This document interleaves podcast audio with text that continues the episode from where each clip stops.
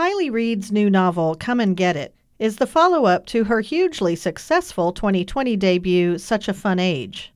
Reid once again explores issues of race and class in an offbeat, sardonic way, but this one takes a meandering approach that never quite hits the mark.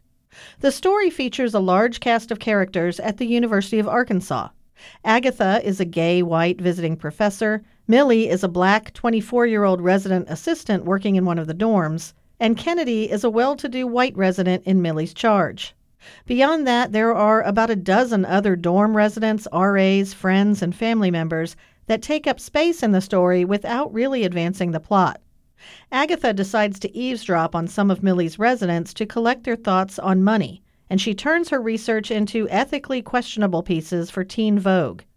Kennedy, meanwhile, struggles to fit in as a transfer student with a mysterious, tragic past. And when we finally get that backstory, about 80% into the novel, it's weirdly anticlimactic. Reid shines at portraying characters' personalities through dialogue, and her descriptions of pre pandemic dorm life are well researched and detailed. But there were too many times during this novel when I wondered where the author was taking us. Reid is a master of social observation, but her entertaining tangents fail to mesh into any kind of discernible plotline. Unfortunately, Come and Get It feels like an unscripted reality show with precious few pivotal moments, rather than a unified, coherent novel.